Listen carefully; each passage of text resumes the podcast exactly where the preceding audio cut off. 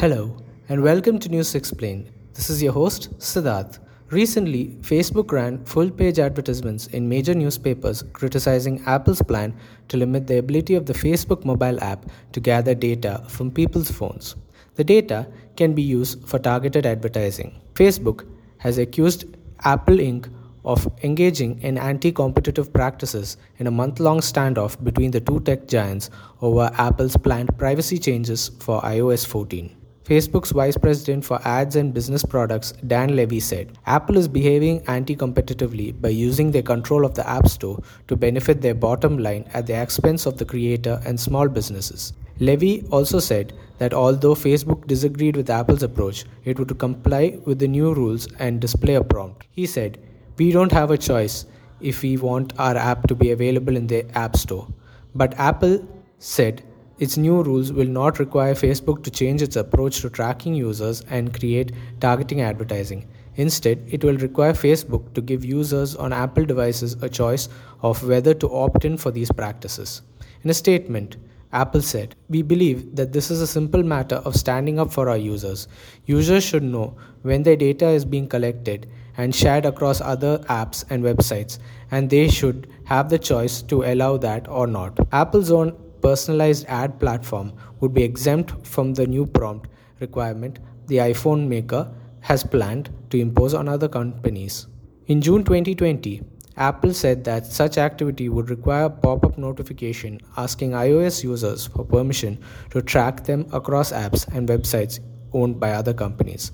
Facebook and Apple have also been tangled over commission fees the iPhone maker charges apps listed on iOS devices, with Facebook again aligning itself with small developers mostly affected by the policy. Facebook previously tries to push a notification to its users about Apple's fees, but said Apple rejected its transparency notice. Stay tuned for more episodes. Thank you.